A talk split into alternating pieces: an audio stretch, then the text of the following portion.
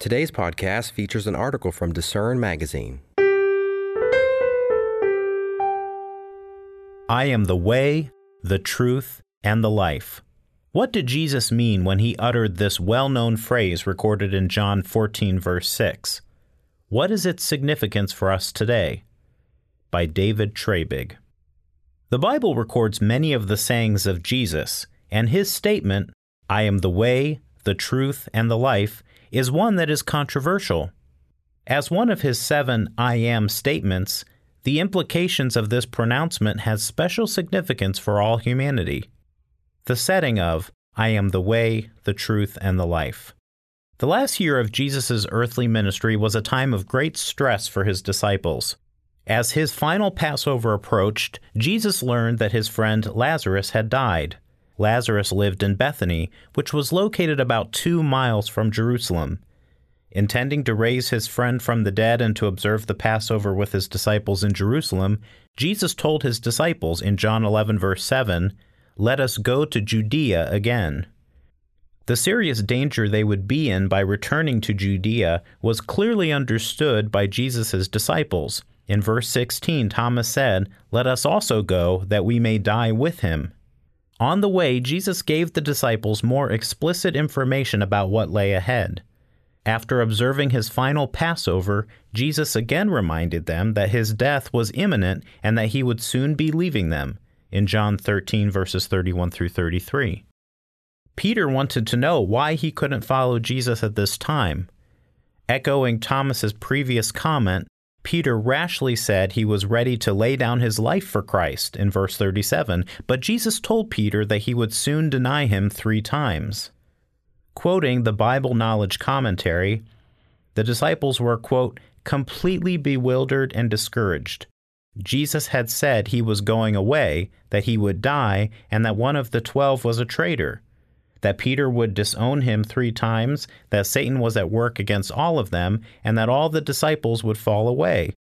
The cumulative weight of these revelations must have greatly distressed them.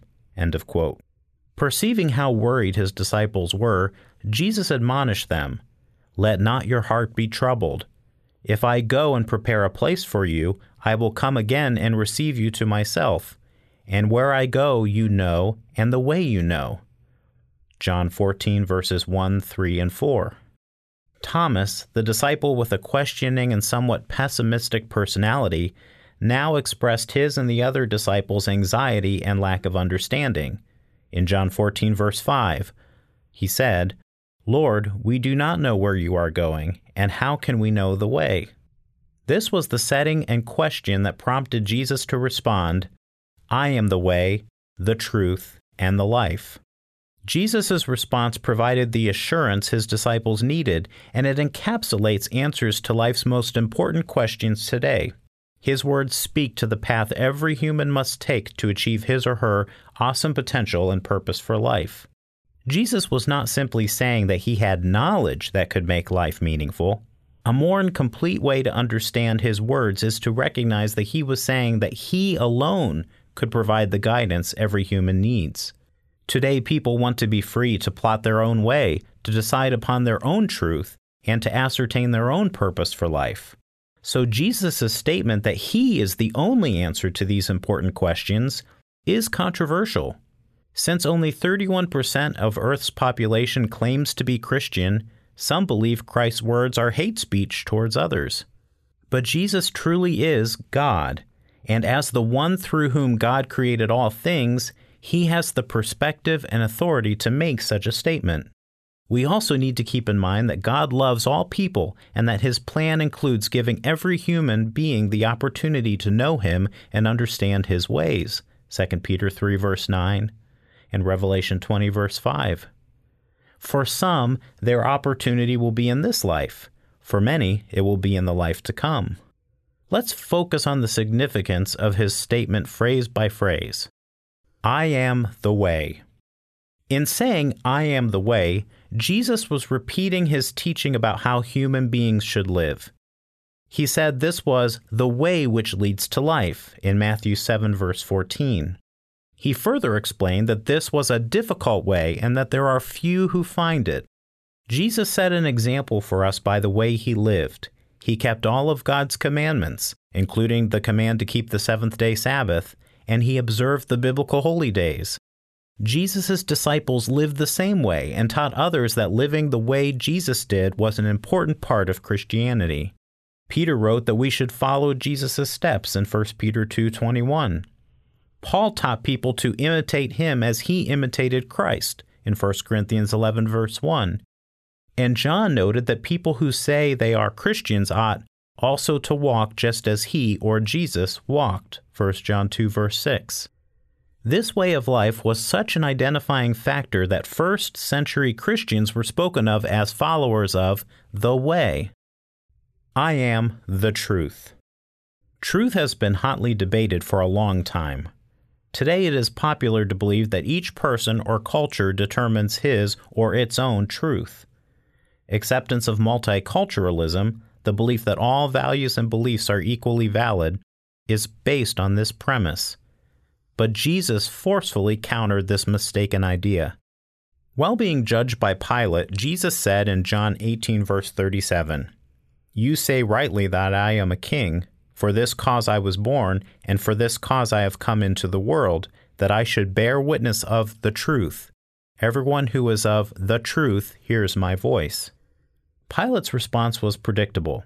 He exclaimed, What is truth? Unlike mankind's vague and often changing values, Jesus said he was a witness of the truth, not a truth that was variable. Explaining Jesus' origin, John wrote that when the Word became flesh and dwelt among us, he was full of grace and truth. John 1, verse 14. Jesus came to bear witness of the truth, an unchanging, absolute explanation of the way people should live and the values they should hold. I am the life. The enjoyment of life and the will to survive seems to be hardwired into human beings, and we don't like to think of it coming to an end. Ideally, we would like to enjoy happy, healthy lives forever. Musing on this human desire, Solomon said that God has put eternity in their hearts in Ecclesiastes 3, verse 11. How to receive eternal life was a question on people's mind in Jesus' day and eternal life was an issue Jesus often addressed. Speaking of himself in the third person, Jesus said to Nicodemus, Whoever believes in him should not perish but have eternal life in John 3:15. In verse 16 Jesus explained, For God so loved the world that he gave his only begotten son that whoever believes in him should not perish but have everlasting life. As human beings, our temporary life is provided and sustained by God. But one of the amazing things about Jesus is that he, as God, actually has life within himself. As John noted, in him was life, and it was the Father who granted the Son to have life in himself. John 1 verse 4 and John 5 verse 26. This eternal life that Jesus possesses is something that he desires to give to us. As he told Martha in John 11, verse 25, I am the resurrection and the life. He who believes in me, though he may die, he shall live. It is through Jesus Christ that we humans can receive eternal life. There is no other way for people to receive this astounding gift. As Peter told the Jewish authorities, there is no salvation through any other person. Acts 4, verse 12 for there is no other name under heaven given among men by which we must be saved. Summary of I am the way, the truth, and the life. After saying, I am the way, the truth, and the life, Jesus added these words in John 14, verse 6 No one comes to the Father except through me. It is thus only through Jesus that we can have a relationship with the Father. Jesus is the one who taught us the way to live our lives. Through him, we learn what absolute truth is, and if we believe in him, we will obey him and we can receive eternal life. John summarizes these concepts as follows in 1 John 5, verse 20. And we know that the Son of God has come and has given us an understanding, that we may know him who is true, and we are in him who is true in his Son, Jesus Christ. This is the true God and eternal life. Yes, Jesus' words are controversial, but they are sage advice that we would all do well to heed. Thanks for listening. For more information from today's featured article, visit lifehopeandtruth.com.